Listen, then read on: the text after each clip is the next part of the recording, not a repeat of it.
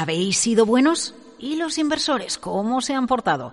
Esta noche sus majestades los reyes de Oriente nos dejarán oro, incienso y mirra.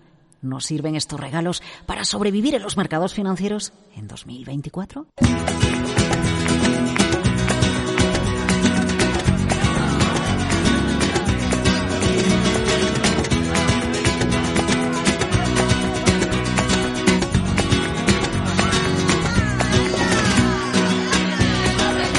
Ya vienen los Reyes Magos y que no traigan carbón, eso es lo más importante. Para don Pablo García de Divacons, el carbón serían los tipos de interés altos en Estados Unidos durante mucho tiempo. Pues yo le pediría al rey Jerome Powell que baje los tipos cuanto antes, porque si no el mercado va a traernos carbón. Así que bueno, esperemos que esperemos que nos traiga esa ansiada, ese ansiado recorte, recorte de tipos y nos podamos tomar el, el roscón de Reyes.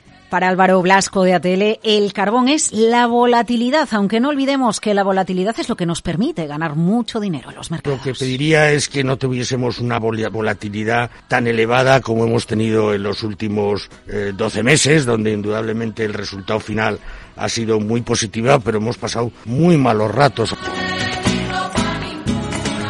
Pero a ver, vayamos al oro, al incienso y a la mirra. Oro, un sí seguro para 2024 porque es el activo más líquido del mundo. Joaquín Robles, XTV. Aunque a lo mejor no tenga una capacidad ¿no? de revalorizarse históricamente por encima de las bolsas, en el momento de incertidumbre, de volatilidad, sí que se comporta mejor que estas. Por eso estamos viendo como cada vez más a los pequeños inversores les gusta tener una parte de sus ahorros en oro porque saben que van a poder eh, sacar de ahí liquidez en momentos complicados, por lo que sí que pensamos ¿no? que, que la demanda demanda va a seguir fuerte y, que todavía tiene ¿no?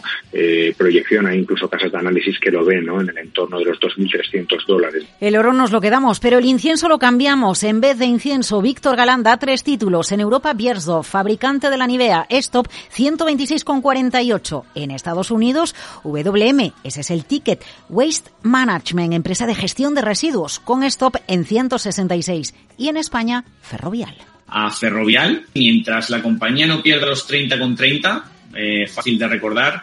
Hemos visto que ha roto un doble suelo con una estructura de triángulo, partida al alza, vemos eh, compras institucionales, vemos que el dinero empuja y bueno, desde hace ya meses que la comentábamos en 25, 26 ya va casi por los 33, así que esta en concreto nos sigue gustando bastante. Y Mirra, pues no, los analistas cambian esta planta medicinal muy usada por los egipcios por el propio sector de la salud.